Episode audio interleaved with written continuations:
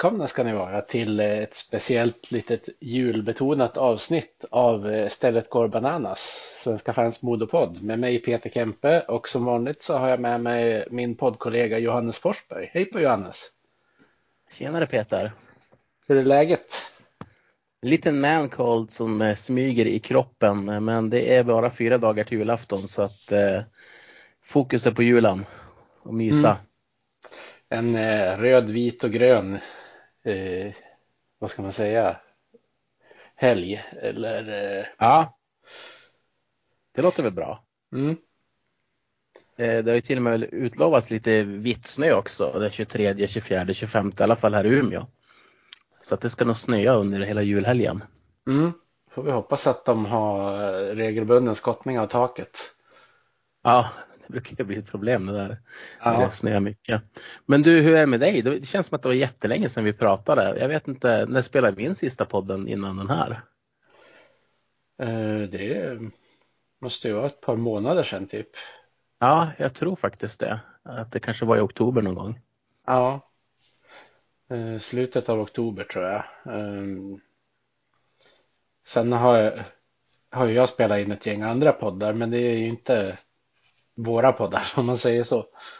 Nej, men det är ju jättefint att man kan ha dem och lyssna på varje vecka. Jag har inte hunnit med texten, men det tänkte jag spara till min julledighet. Ja, just det. Ja, men det är bra. Lyssnarsiffror vill vi ha. Jajamän, ja, jag bidrar där. Mm. Det tror jag många, många gör. Ja, jag tror och hoppas det. Eh, sen har jag gjort en modokalender även det här året där jag har skrivit ner några av mina favoritspelare. Ja, den har jag också följt. Jag tror inte jag har lyckats hitta varje lucka eh, än. Men jag såg att det sista jag läste var Martin Horstak tror jag. Ja, just det. Ja, det var den Det var några dagar sedan. Ja. ja. Jag har lite att komma ikapp där. Ja, men det finns ju att läsa sen. De försvinner ju inte när december är slut som tur är. Det är tur det. Det är inte som chokladkalendrarna. Nej, de kan ju försvinna före, före december alltså. Ja. Komma in i andra veckan för vissa barn. Precis. Beror på hur tidigt de blir köpt. Ja. Och hur bra um, disciplinen är. Ja, exakt. Och på tal om godis och disciplin, då måste man ju nästan gå in på en sammanfattning av säsongen hittills. Eller vad säger du? Det låter bra. Ehm, hur mycket av matcherna har du kunnat se i år?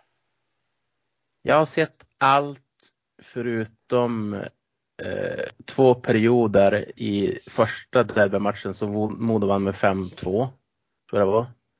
Och sen så stängde jag av dagen efter när Modo låg under med 3-0. Just det. Eh, sen har jag sett allt. Mm. Ja, det är ju den tillsammans med eh, Tingsrydsmötet som väl var typ i anslutning till när vi spelade in sist är ju egentligen de två enda platsmatcherna som går säsongen. Rent eh, resultatmässigt i alla fall. Ja, det får man ju säga. Jag tror att vi var inne på det då mot Tingsryd där att vi, då hade vi podden ja, hur de skulle reagera på den matchen. Mm. Och eh, det gjorde de ju bra.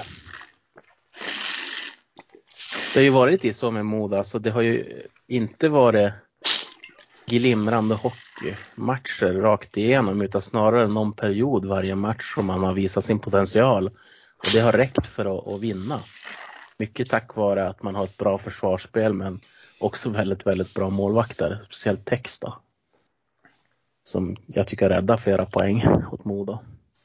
Ja, så är det absolut. Um, Henrik Tikkanen har ju blandat och gett lite grann på slutet, men från början när han kom så var han ju magisk.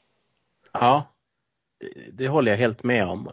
Både att han var magisk i början och att han eh, har varit sådär eh, sista matchen han har startat. Han har ju gjort fantastiska räddningar bitvis men släppt in puckar som kommer från blå linjen utan, utan skymning. Ja.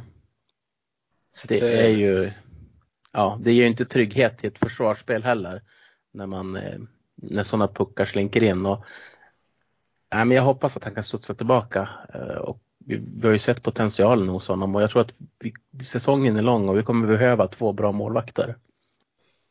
Ja, det går ju inte att ha en målvakt i alla matcher. Nej. Men eh, hur tycker du rent om man försöker, sam försöker sammanfatta säsongen på något sätt. Eh, Modo ligger tvåa inför eh, julledigheten. Man har ju tagit 58 poäng på 28 spelade matcher.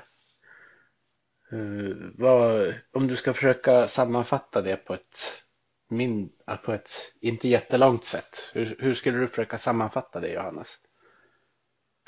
Uh, ja, framförallt så tycker jag att Modo är duktig på att sortera in i försvarszon. Generellt. Alltså, jag tycker att man jag, har ett väldigt bra försvarsspel. Och när man går bort sig så har vi haft bra målvakter som har kunnat rädda oss. Eh, anfallsspelet har ju varit eh, lite sisådär. Jag tycker att det har blivit bättre och bättre under säsongen, vilket det ska bli. Men att eh, vi, vi orkar inte riktigt hålla uppe det i 60 minuter än och det har varit mycket skador också i laget som har gjort det svårt för, för eh, killarna att orka. Speciellt när Kalin är väldigt försiktig med att matcha fjärdefemman. Eh, så blir det nästan att de rullar på tre femmor mot de här bättre lagen.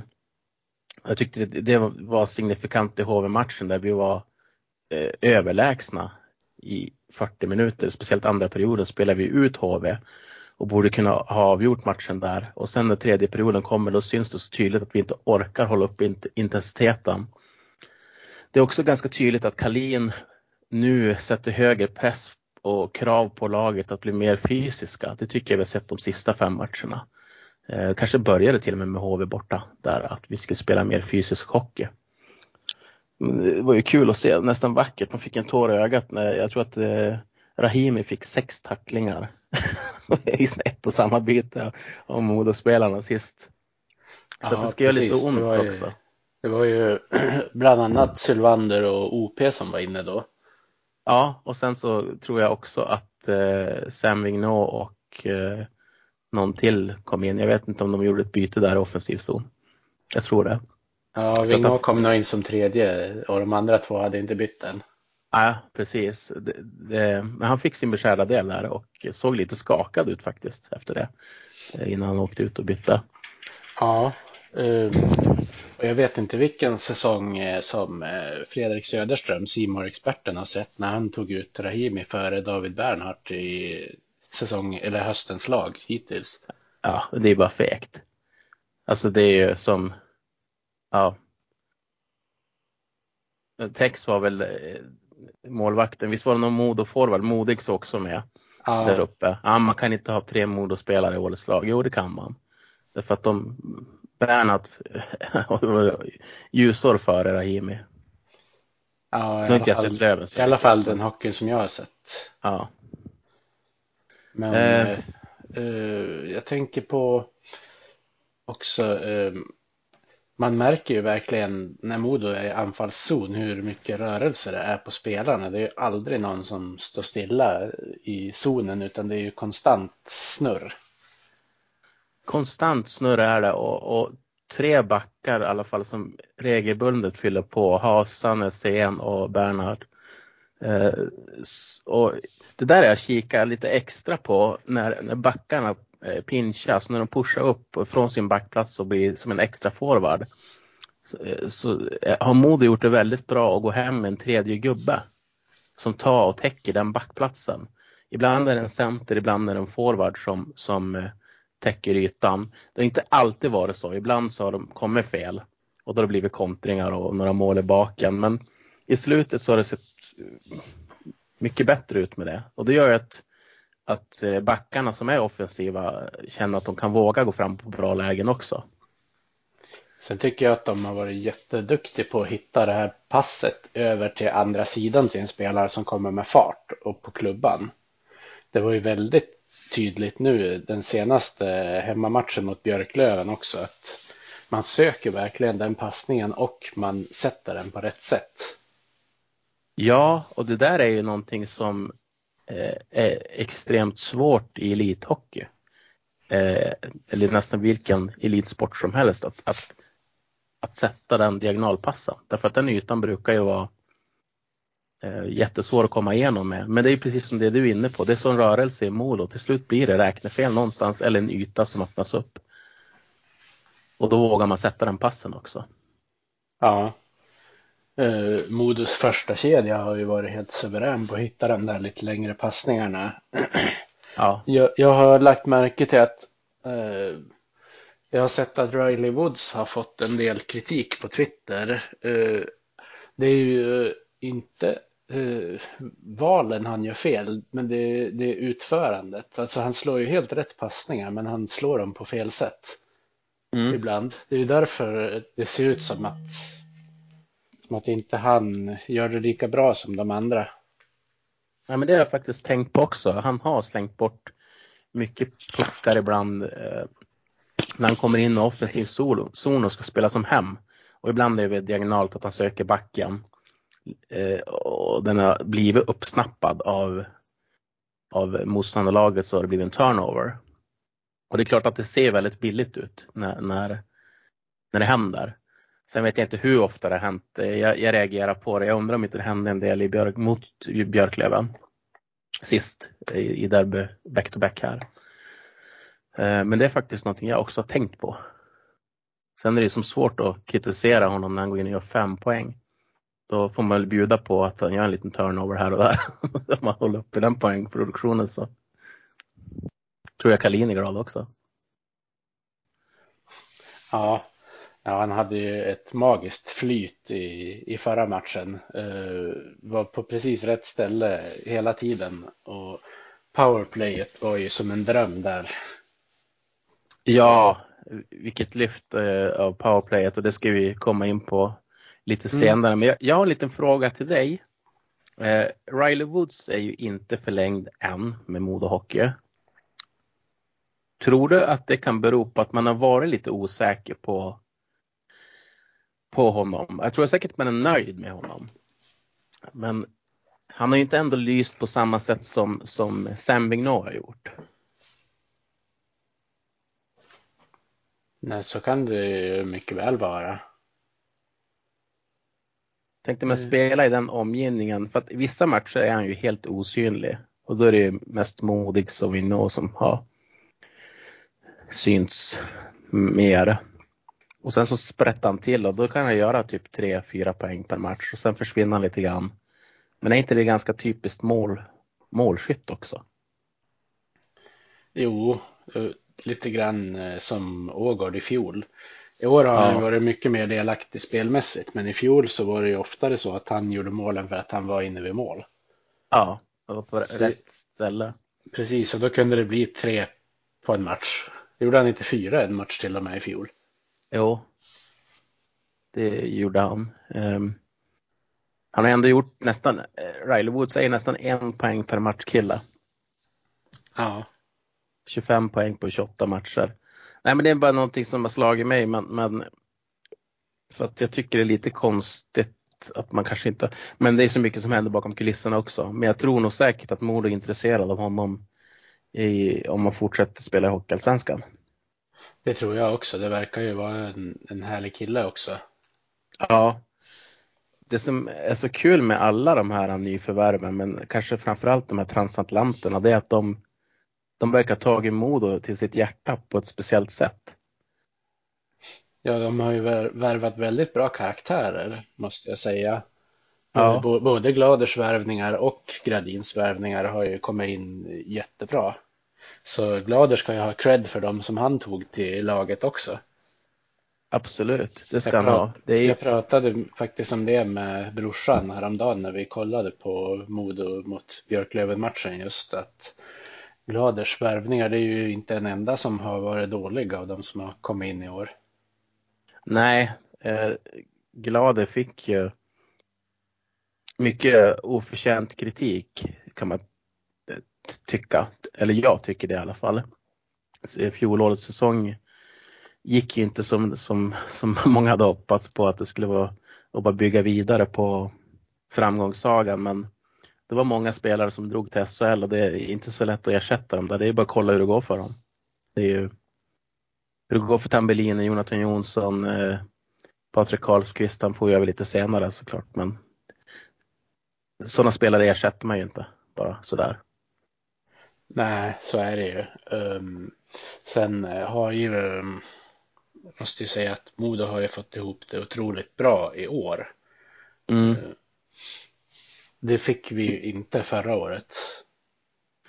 Nej, allting var som fel förra året. Eh, och jag måste ju bara ta och lyfta på hatten för Kalin. Du vet ju själv att jag har varit lite så här eh, tveksam till om han skulle vara rätt val för Modo Hockey. Jag hade hellre sett att man gick efter Fredrik Andersson, men oj. Det här är ju ledarstaben som har fått ihop det här laget tillsammans med den kravbild som Gradin har satt eh, också. Mm. Och, och det, det är helt fantastiskt jobb de har gjort. Helt fantastiskt. Men jag vet ja. att vi ska gå in på tränarbiten också så lite senare. Vi har en dagordning här men det är så svårt att hålla den när man pratar generellt. Precis. Det är så lätt att hoppa in i saker. Det är ju så och eh, vi ska ju gå in på, och, på Hockeyallsvenskan som helhet innan vi går in på detaljerna där. Um, mm. Vilka lag tycker du har överraskat respektive eh, icke motsvarat förväntningarna? Det är två lag som har överraskat för mig. Eh, det ena är ju Modo Hockey. Jag trodde inte de skulle vara så här bra så tidigt på säsongen. Det här är det som jag förväntar mig kanske nästa år och, eh, när man har fått bygga lite grann med Kalin. Men ännu större stjärna, guldstjärna går ju faktiskt till Kristianstad som jag tycker är det största utropstecknet i Hockeyallsvenskan. Alltså på ett positivt sätt. Modo Hockey och Kristianstad. Eh, Mora, de ligger ju där jag tippat dem på åttonde plats. Mm. Otroligt nog. Men eh, de som här jag måste säga att jag hade förväntat mig mycket, mycket, mycket mer av det är Södertälje. Som ligger näst sist just nu. Hur ser det ut för dig? Ja, nej men det är samma, samma namn höll jag på att säga för mig. Eh, det är ju jättemärkligt att Södertälje ligger med sämst målskillnad i, serien eh, på näst, näst jumboplats efter att vi har spelat drygt halva säsongen. Mm. Det är ju under all kritik eh, sett utifrån för, alltså, var man har trott att de skulle hamna någonstans. Konsensus har ju varit att de ska vara typ sjätte eller någonstans där omkring. Och då ligger trettonde plats med, nu är det ju i och för sig ganska jämnt rent poängmässigt, men det är ju inte alls tillräckligt bra kan vi ju säga. Nej, det är det absolut inte. Det är på tok för dåligt. Um, jag var ju med och gästade Söder, Södertälje-podden. Jag vet inte om du lyssnade på den, men de, ja. de är ju lite grann i samma sits som vi var i fjol.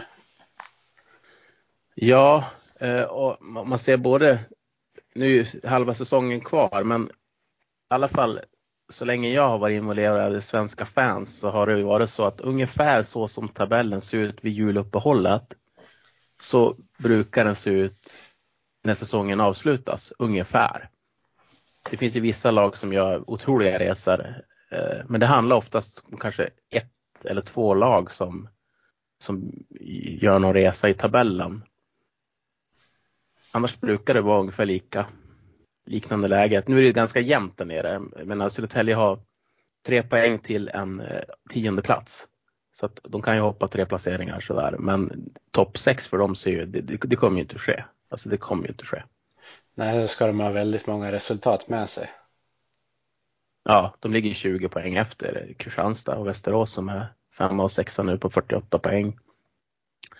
Så att det, det känns eh, orimligt. Men det, han fick ju gå också sportchefen där, Samuelsson. Och mm. jag, jag, vet att inför den här säsongen så pratar man ju både om Mora och Södertälje som man gjorde så mycket rätt, man gjorde så mycket bra. Eh, det här var säsongerna som det verkligen skulle lyfta. Men det visar väl också hur svårt det är att, att vara ett topplag, alltså tillhöra toppen i Hockeyallsvenskan år efter år. Det, det, är en konst i sig själv som, ja, som till exempel Karlskoga lyckas med. Ja, det gäller ju att inte ha de där mest attraktiva spelarna samtidigt som spelarna måste vara tillräckligt bra. Ja. Nej, för det... för duktig, då drar de. Ja. Man kan ju tänka, titta på men, Ejdsell och Lavois som var i Karlskoga och gjorde jättesuccé. Men eh, eh, i övrigt så det är ju inte många namn som har lämnat där som de har velat haft kvar. Nej. Så de har hittat spelare på, på rätt nivå och ett spelsätt som funkar för Karlskoga. Det är ju därför de är där de är. Man tänker på som Björklöven till exempel. Det känns ju som deras sista år med ungefär samma trupp i år. Lyckas inte de nu, då är det ju inte så lika många av dem som blir kvar, ungefär som det var för Modo. Nej, tror, tror, tror jag i alla fall. Ja. Um, och då blir det till nästan till en rebuild lite grann för dem efter den här säsongen. Så är det ju. Och så kan det ju bli för Modo också för att man tappar för mycket spelare till SHL om man inte lyckas gå upp. Ja. Nu hade vi ju Hasa som var och provspelade för Frölunda som jag misstänker är intresserad till nästa år. För den där utlåningen känns ju ologisk annars. Ska vi ta den? Visst gör vi det? Vi hade inte skrivit upp det innan men nu när du är inne på det så känns det som att vi måste ta i den pucken. Mm. Eh, ja men fortsätt. Va, vad tycker du om det? Va, va... Ja, det var ju en, en väldigt het potatis det där och jag ser ju inte var Modo har någon som helst vinning av det där. Utan det där är ju, det känns ju enbart som ett lån som är på grund av att Frölunda vill testa Hasa inför nästa säsong om de ska värva han eller inte. Ja. För ungefär som när Frölunda skulle låna Norin från AIK för en match så sparkade ju fansen bakut. Där var ju AIKs styrelse inne och bröt affären, vilket inte Modos gjorde. Vilket jag tycker är lite märkligt med tanke på um, reaktionerna man fick på det där. Ja, jag skrev ju faktiskt så under deras Twitter också att jag tror att de, de ganska grovt underskattat fansen i det här. Eh, vart vi står i den här frågan för att det var ju, alltså, jag tycker att de är helt rätt blir reaktioner också. Eh, det var en jättekonstig utlåning också med tanke på matchandet som Modo hade. Vi säger att Modo hade haft match på söndag och sen hade de haft något uppehåll så att det hade blivit typ nästan en vecka utan spel. Då hade man ju kunnat förstå på ett annat sätt om man ville hålla grabbar varma men fortfarande skulle jag nog reagerat. Även om det var så. Men nu var det ja. faktiskt tre matcher den veckan. Precis. Eh, och varav de här matcherna mot Björklöven innan, eh, ja men när utlåningen blev klar, då var det ju fem poäng mellan Modo och Björklöven. Mm. Vill, vill jag säga om jag inte minns alldeles galet, vilket alltså hade gjort skillnaden mellan första och tredje plats. Som Modo hade ju faktiskt serieledningen där och då. Ja. Så ja. det är ett jättekonstigt tillfälle rent timingmässigt också.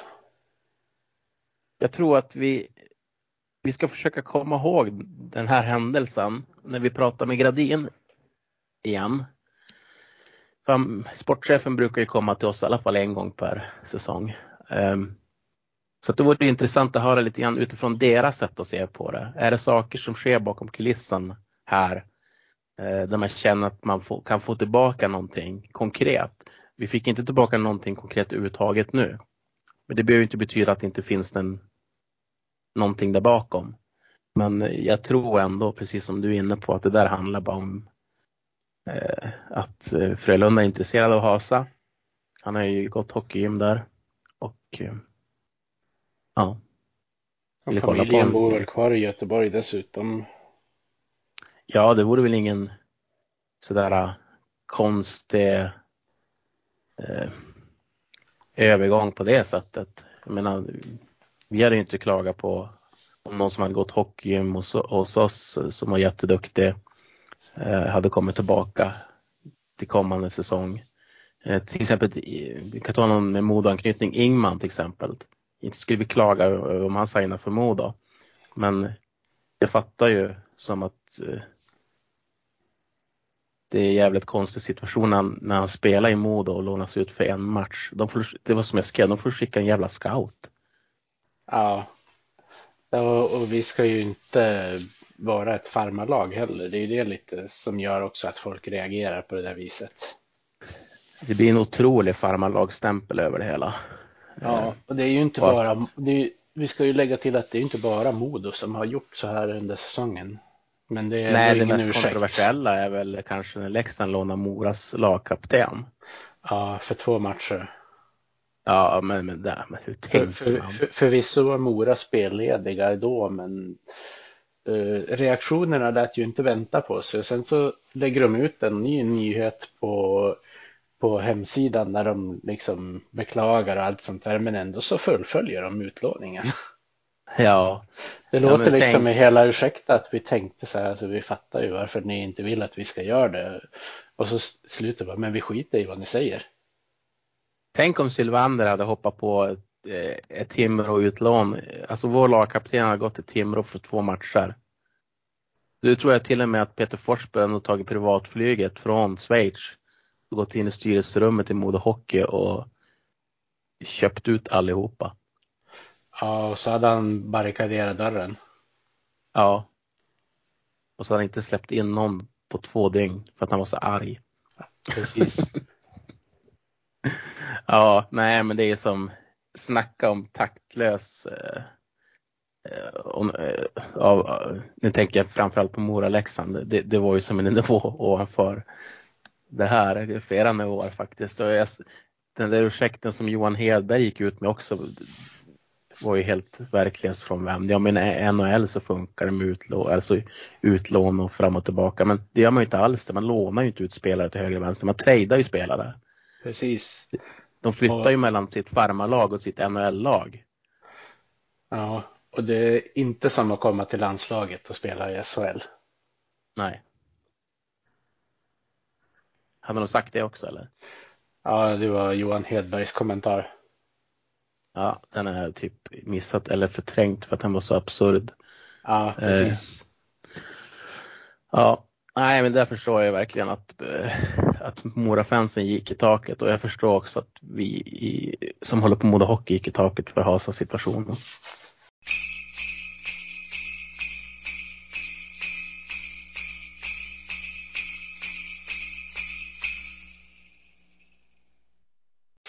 Men eh, om vi ska flytta oss till eh, och lyfta fram enskilda spelare så där känns ju Filip Hasa som en som verkligen har lyft de senaste veckorna. Åh, oh, ja verkligen.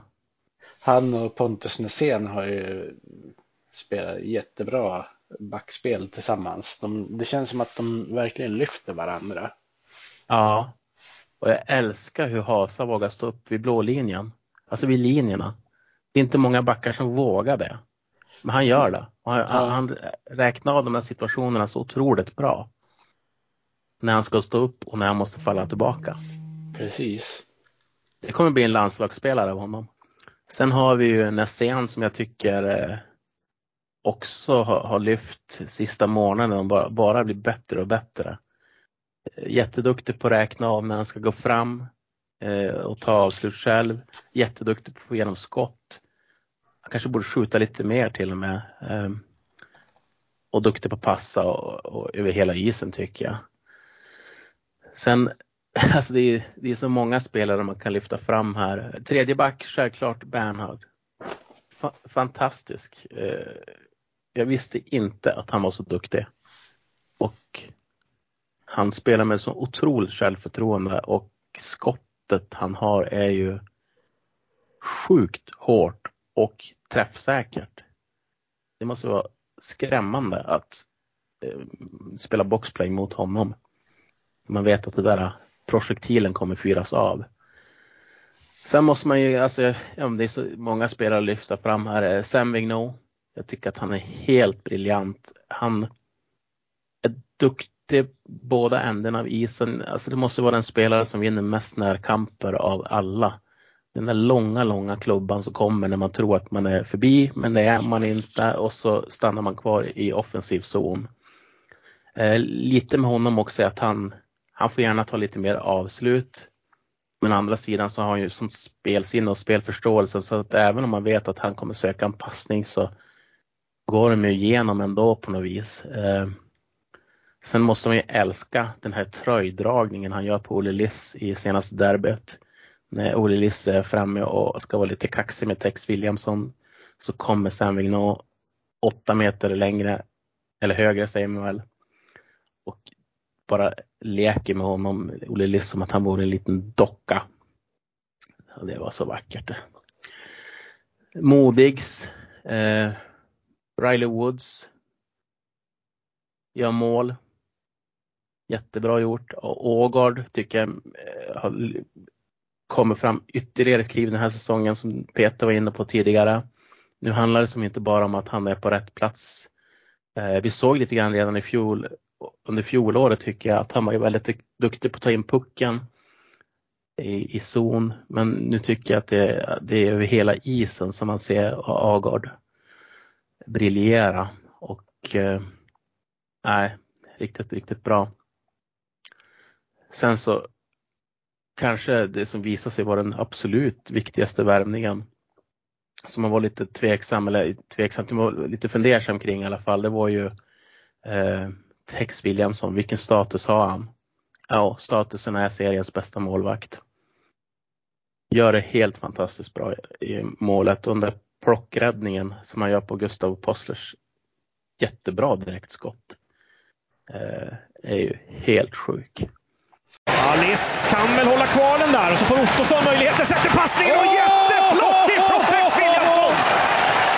Men vad hände? Va? Gustav Possler med avslutet, men vilken plockhandske Tex Williamson!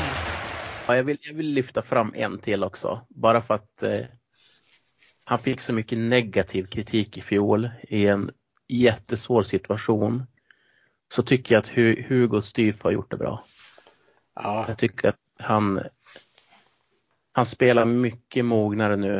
Eh, tar ofta rätt beslut och det finns mer hockey igen också. Och jag, jag, tror bara med mer och mer självförtroende så kommer det där växa ut till en riktigt jävla bra back. Ja, han, eh, jag har ju själv pratat med han i en av mina poddar och där sa han ju att det var, han hade ingen spelglädje i fjol. Jag tror att han Nej. har hittat den i år. Plus att som han sa så ville han eh, lära sig använda kroppen mer. Mm. Och det har ju också synts. Ja. Så det är ju säkert två grejer som gör jättestor skillnad. Uh, ja, verkligen. Det som jag tycker, alltså vi har ju så bra spelare också på skadelistan. Alltså Folin som defensiv back. Jag menar, han, han var ju jättebra. Ja, det var ju som jag sa till er i gruppen att han är ju precis vad vi trodde att Dalrot skulle vara när han kom. Ja. Eh, Dalrot blandar och ger lite grann, men jag tycker ändå som att han, eh, han har ju fler bra matcher i år än, än man hade i fjol. Ja, definitivt. Så jag tycker att han har tagit steg framåt också. Det är just det med, med Dalrot att han är som allra bäst när han spelar enkelt och lägger ett snabbt första pass. Ja, han, de matcherna som han inte gör det, då lägger man märke till han så jäkla mycket. Därför att han, ja. vill, han har ju pucken hela tiden. Han är ju alltid spelbar. Så han har ju bra spelsinne på det viset. Men ibland så är det som att han slår av vart han ska lägga den någonstans. Ja, problemet blir när han börjar kladda med pucken. Eh, då, då blir han ju uppåkt och fastcheckad. Ja, man, kan kan ju, man kan ju jämföra Dalrots match mot Björklöven borta respektive Björklöven hemma. Ja. Det är ju som två helt olika personer och då flyter laget på ett helt annat sätt också. Ja, det var ju som två olika lag. Eh, tyvärr, mellan Modo och första matcherna. borta och hemma. Precis. Um, men, Men vilka eh, tycker du då? Om du vill lyfta fram några? Jag, jag stod ju och pratade, det kändes som att jag pratade hur länge som helst medan du var i telefon. Ja, men du har ju varit inne på de flesta redan. Um, Filip Svenningsson tycker jag också vi ska nämna. Fram tills hans skada var ju kanske bäst i laget nästan. Det känns den här skadan väldigt oturlig för hans del med tanke på vilken form han var inne i. Eh, för att mycket av hans poäng kom ju faktiskt eh, precis innan skadan. Alltså de, de veckorna innan och det som slog mig var att han är så duktig framspelare. Ja. Han gjorde ju otroligt bra värderingar. Både han och Ginsjö Karlsson visste ju precis när de skulle leverera passningarna också. Ja. Det känns som att det är perfekt att få honom tillbaka och att han får komma upp lite matchtempo också så kommer det där bli kanonbra. För att vi, vi, vi jag är lite imponerad av hela laget faktiskt att vi har spelat så pass, eller tagit så mycket poäng och spelat så pass bra i vissa matcher som vi har gjort med tanke på hur många som är på skadelistan. Mm. Ehm, därför att vi har ju i princip en, en kedja till vi kan stoppa i när, när, när folk kommer tillbaka. Så kommer det öka konkurrensen och, och även kommer göra att vi kan tuta och köra ännu mer och hårdare än vad vi gjort hittills. Där måste jag ju, som jag gjorde på Twitter, ge cred till eh, den sportsliga ledningen och tränarstaben. Att man Mm. inte, som i fjol, har blivit desperata och plockat in spelare när, bara för att någon har gått sönder. För eh, jag var inne på det redan när eh, Svenningsson blev skadad, att jag tror att vi har ersättarna i egna led. Att Mm. det är dumt att plocka in någon utifrån och kanske riskera att spräcka kemin i gruppen. Ja, Man såg ju det när Manberg kom in också. Nu när han väl lyckades få in en poäng så då hittade de ju en otrolig kemi i några matcher och han gjorde väl mål i tre matcher i rad efter det. ja, Men alltså, det, det är svårt att införa nya element i en fungerande grupp. Det vet man ju även på en arbetsplats, alltså alla sådana här grupper som är lite större. Det, alltså att, att, man har varit, att man har haft lite is i magen och eh, inte gjort så stora förändringar tror jag har gjort jättemycket för gruppen. ja. Eh, och det ska bli lite intressant också då när McMaster kommer tillbaka tänker jag i en tredje formation antagligen där- då kommer han ju få husera med Manberg och Sebastian Olsson. Misstänker jag. Det kan bli så. Ja, det kan bli en riktigt vass kedja det också. Så det, det, ja, det ska bli grymt spännande att, att se eh, allting framöver Ja, med. Precis. Sen är det ju så att det kan komma någon spelare till. Det skulle inte förvåna mig om man, om man spetsar till det här också med en väl scoutad spelare. Eh, Så kan det bli. Ja, men vi måste ju prata om eh, tränarbiten nu. Eh, Ja, både vardags och special teams.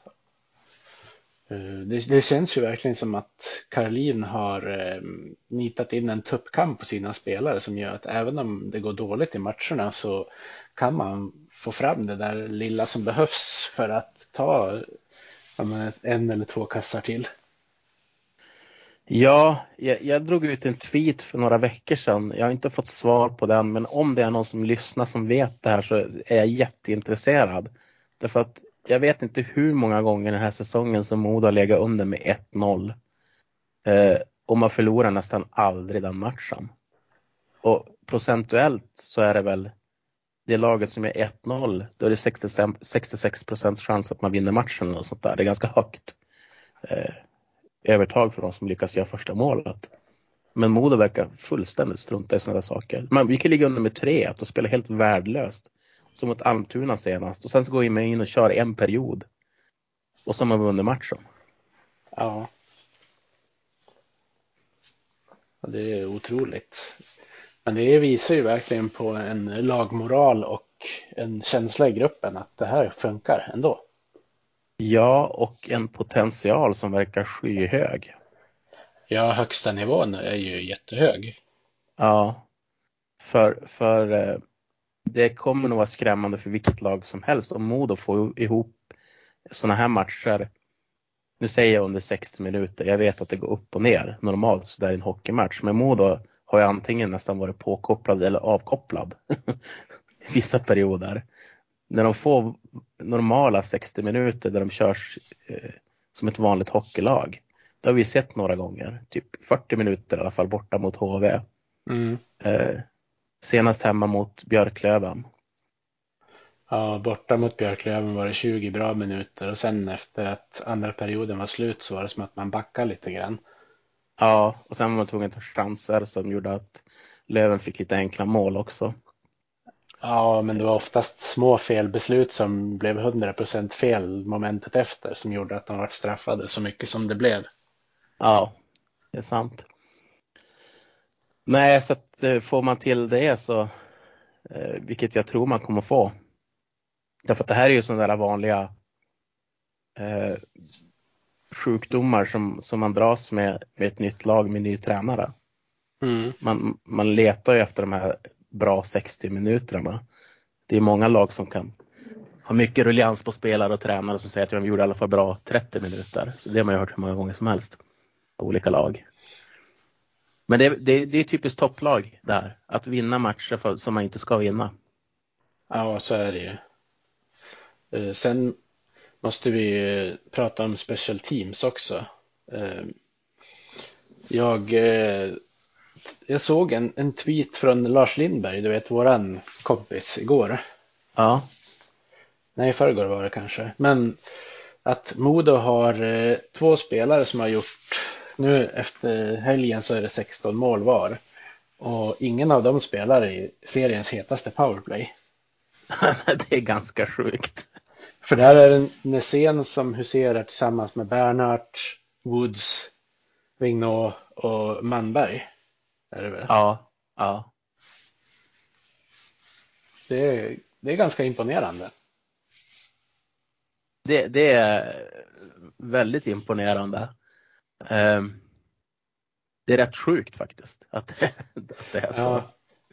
Och så känna att jäklar, nu måste vi byta in PP2 och sätta in Modigs och Ågård. Ja, då gråter man ju. Det är inga, inget, inget blir gjort där. Nej. Nej, det är helt otroligt och, och det här är, att man får till det också. PP som var så fruktansvärt bedrövligt. I, jag tycker, alltså om, om man bortser från de här sista tiden hur man, man fått seriens bästa PP har man ju just nu. Om man kollar procentuellt på de sista matcherna. Eh, mot hur det var innan, det var ju som att man tappade momentum. Vi kunde spela bra och sen fick vi ett PP och då var det som att energin bara rann ur laget. För att man var så jävla dålig. Ja, det var lite humor ändå när eh, Simor pratade om hur Löven hade scoutat sönder Modos powerplay när, när Modo fick sitt första powerplay förra matchen och sen vart det mål i de fyra kommande powerplay-spelen. Ja. Det, och, och där inte- är det ju. Alltså Man det ska, ju, inte, man ska inte kommentera på statistik på sådana grejer för det, det är missvisande så otroligt ofta. hade det varit för en månad sedan, en och en halv månad sedan när Modos PP var så dåligt, absolut, då hade man ju kunnat scouta sönder hur lätt som helst. Men nu kan man inte göra det. Därför att alla kan avsluta och sen Vigneault hittar passningarna uppåt, han hittar dem mot sidan. Vi kan dra dem runt eh, i ett paraplyformat och vi kan ha backar i Nässén som stänker dit den eller Bernhard som skjuter sönder nätet. Eh, eller lägga in den framför mål. Alltså vi har ju sett alla versioner. Det går inte att scouta ett sånt powerplay. Det går inte, därför att du är en mindre. Och har man den kreativiteten i powerplay som Modo visar upp nu då, du får scouta bäst du vill. De kommer hitta öppningarna. Ja, det syntes ju bara på tekningsvarianten, fyra sekunder smack. Ja. På, Ja. på den där utvisningen som Olle Liss nog vill glömma. Olle Liss, han är så jävla dålig i, i två tredjedelar av isen. Han får en liten smäll av någon. Sen hämnas han på en tredje gubbe som inte ens var med i den första situationen. Nej, jag minns fortfarande hans backcheck inom situationstecken eh, coronasäsongen i, i derbyt när, när han eh, När glider. Avgjorde. Ja. Nej, han är ju äh, jätteduktig i offensiv zon men, men alltså. Ja, han mål... har ju en mardrömspassning till målvakten också. Ja, han ska, han ska inte vara i egen zon. Alltså, han, som coach måste man ju bli helt tokig när han eh, nedanför egen röd. Precis. Eller när, när det blir en turnover. Ja. Men står han rättvänd och får skjuta, då är han ju, eller friläge eller sånt där, då är han ju hur bra som helst. Men, men jag vet inte fan, jag fattar inte. Hur, hur kunde han spela landslaget med, med de här bristerna som han har? Ja, ja. Det, det, var väl att de gick på allmän uh, önskan typ. Ja. Ja, det är tur att det inte är en Lövenpodd. De får prata om han. Ja. Ja, vi hade kunnat gått igenom mycket annars. Men ja, ja. vi ska prata om, om boxplayet nu. Ja. Uh, om man bortser från olycksfallet i arbetet mot HV när klubban gick sönder och man åker och byter så jag tycker oftast att spelarna i Modo ligger rätt i banan. Ja. Får jag bara Eh, freaka in innan du fortsätter. Olycksfall i arbetet. Eh, var det Modospelaren eller domarens olycksfall i arbetet? För visst var den avslagen? Jo, men samtidigt är det ju spelaren som åker direkt ut till båset och låter skytten vara ja, absolut. Så det... Men det borde, det borde egentligen vara en tvåa. Ja, det säger jag ingenting om. Men just eh, att det blev Alltså i, i vanliga fall kanske de har försökt att täcka skottet och sen åkt. Ja, ja, men det är ju det är helt oacceptabelt att åka ut eh, om, om klubban går sönder i, i den situationen. Det, det, det, håller jag med om. Sen är jag lite långsint så jag har inte riktigt släppt den där situationen. Så, så grymt besviken på Börje. jag är så grymt jävla besviken. ja, nej men absolut, fortsätt. Ja, nej men där tycker jag faktiskt också att man man har rätt rörelse i laget. Man tar inte så stora yviga svängar som man kanske gjorde i fjol. Det, där kunde ju någon mm. jaga runt i ett U. Nu är ja. det ju mer att man håller sig liksom i, ja men man har nästan de där äh, förutbestämda delarna man åker på, nästan som på ett hockeyspel. Mm. Och man är helt överens om vem som ska göra vad när situationen uppstår. Det är ju någon enstaka gång som det har blivit galet, men 90 procent av fallen så gör man ju rätt. Ja. Sen är det klart, vissa lag är ju bra nog att lyckas göra mål i powerplay ändå. Det kan man ju inte göra så mycket åt. Nej, så, det, så är det ju. Men generellt så försvarar vi och fredar oss väldigt bra i boxplay. Ja, 84,15 eh, procent dödade utvisningar och första plats i serien när det gäller boxplay. Det är svårt att klaga på det. Jag såg att vi var på femte plats också nu i PP-ligan. Mm. Då får man ju och, tänka på att den har stigit rätt rejält de senaste veckorna. Ja, vi har ju legat dösist där. Vad hade vi? Var vi på 7 procent eller något sånt där ett tag. Ja. Riktigt uselt. Precis, och då blir det ju så humor när folk ska försöka döma ut det powerplayet i tv-sändning och så blir det mål några sekunder efter. Ja, men alltså det där, är så, det där blir bara jobbigt och tjatigt. Alltså hockey, en hockeysäsong är, är ju levande. Det som hände i början av en säsong kan man ju som inte jämföra riktigt på samma sätt som nu utan det som är egentligen intressant är kanske hur det har sett ut de två sista veckorna. Ja, om det inte är någon, någon, speciell sak som man märker har med hela säsongen att göra, att det är lika ja. på, ofta. Precis. Men eh, om vi ändå tänker in i, i framtiden, hur tror du att Tror du att folk kommer ha lättare att läsa av Modus Powerplay då? Nej. Det, det tror jag inte. Alltså, Sam Vigneault är han är alldeles för intelligent som center för att folk ska kunna läsa av det här powerplayet. Eh, dessutom så har vi hot på varje situation, alltså, eh, eller varje position. Det är inte så att vi har en spelare som vi söker hela tiden. Vi behöver inte söka, till exempel om jag drar en parallell för länge sedan, eller jag tar en nyare, jag tänkte dra Kenneth Kenholt, men kanske inte alla vet vem han är. Jag tar Erik Karlsson då, i San Jose. Eh, när han spelar Ottawa, powerplay. Tog man bort Erik Karlsson då hade man tagit bort ganska mycket av deras powerplay. Han var ju klart den bästa spelaren där som skulle göra och få direktskottet. Mm. Men vad spelar det för roll om du går upp och tar bort Bernhard eller om du tar bort? När Sen står på andra kanten. Eh, Riley Woods finns där.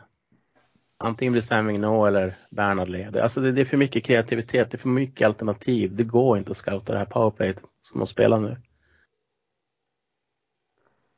För de tar varje lucka. Varje lucka du ger dem så kommer de ta den. Ja, och så har de ju flera varianter de kan testa. Och funkar inte den ena så har de ju helt plötsligt öppnat ett annat alternativ. Det var ju så tydligt i Löven-matchen. För att de två första powerplay-målen kom ju från högra kanten. Du har ju när, när Sam Vigneault passar tillbaka till Riley Wood som sätter den. Andra målet är ju när Bernhard skjuter från samma kant. Eh, sen så har Sam Vigneault pucken där nere igen. Men då gör de den diagonalpassen som vi pratade om tidigare. Så att Nässén får upp ett mål. Ja. Och andra gången då kommer ytterligare ett diagonalpass fast från Nässén till Riley Woods. Precis. Ja, det är sjukt.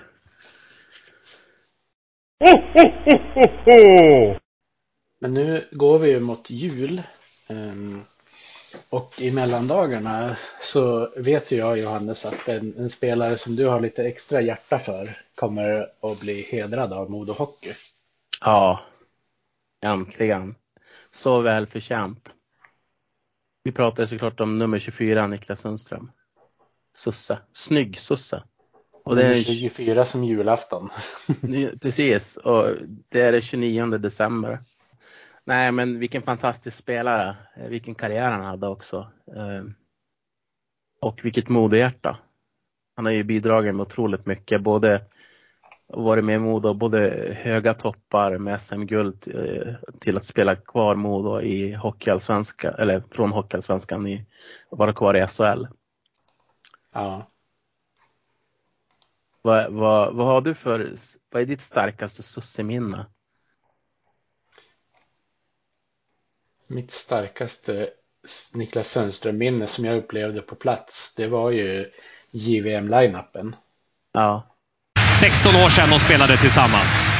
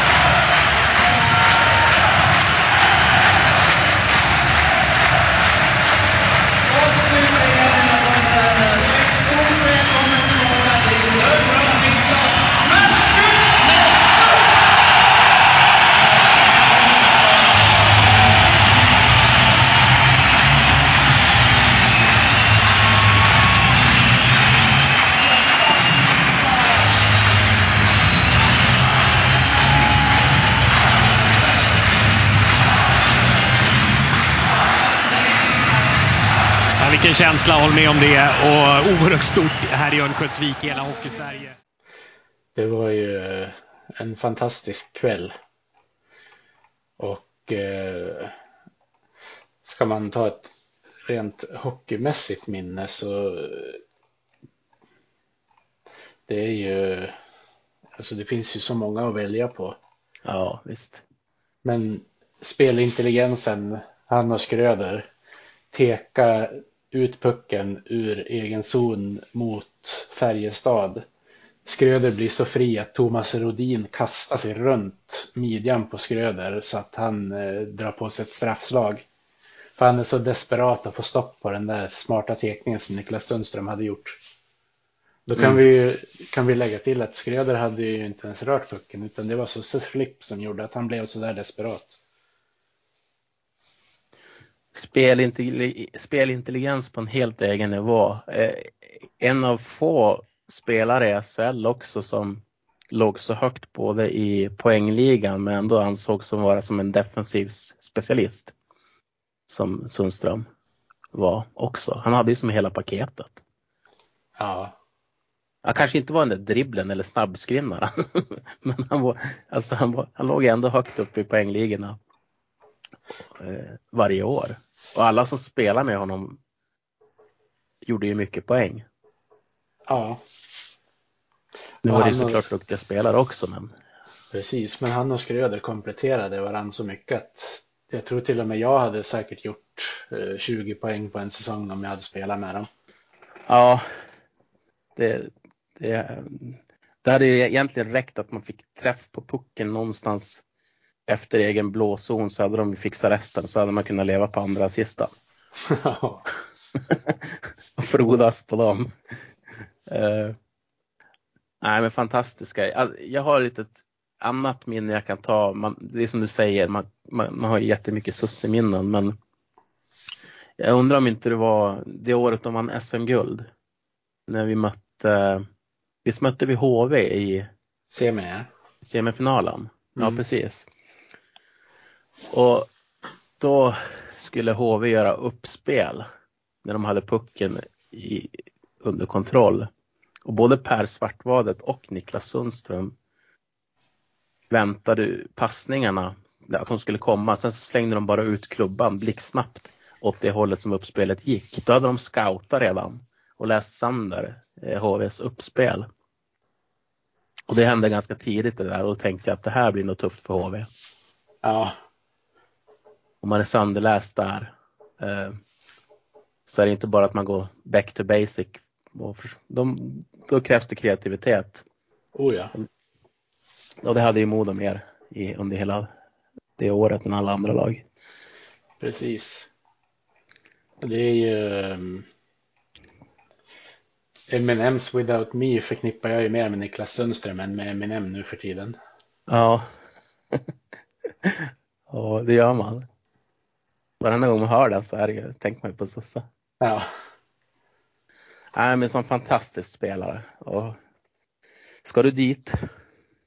ja det, det är så kul att vi hade nu hoppas jag att inte brorsans bonusbarn lyssnar på det här för att vi hade köpt biljetter till dem i, i julklapp. Liksom.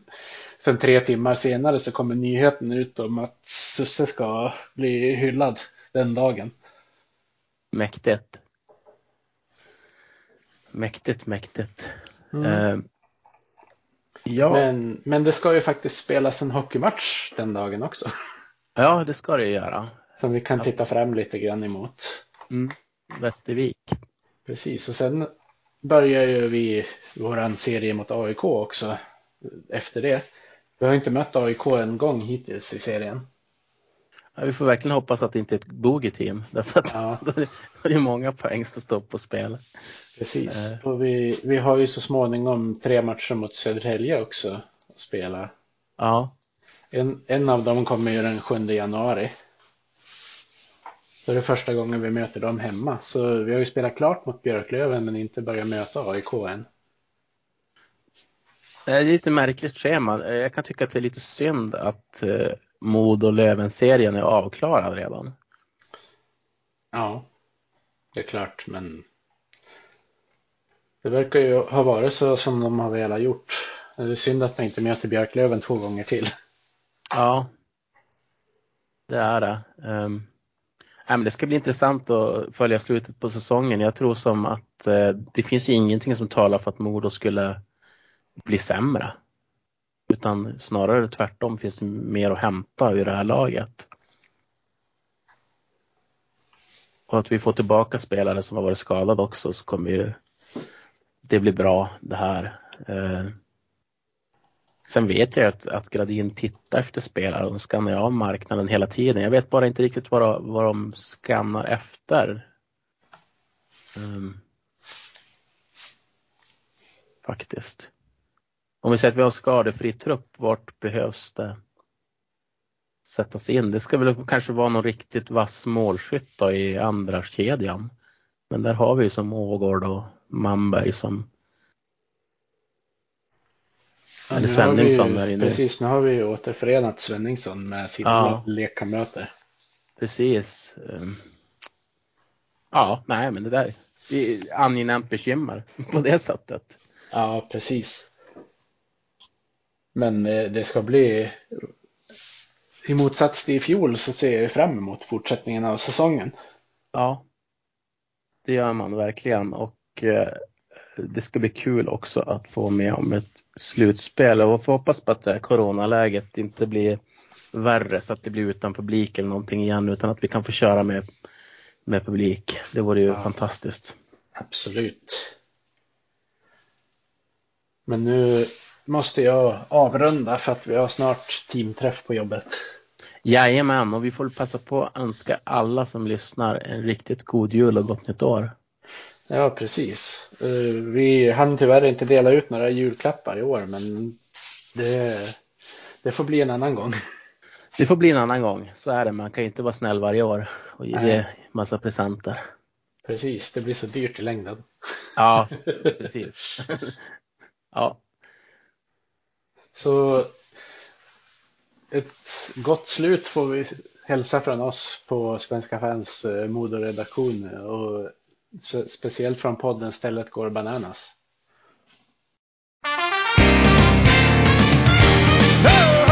Röda lika gröna, alltid lika sköna. Modo Hockey såklart.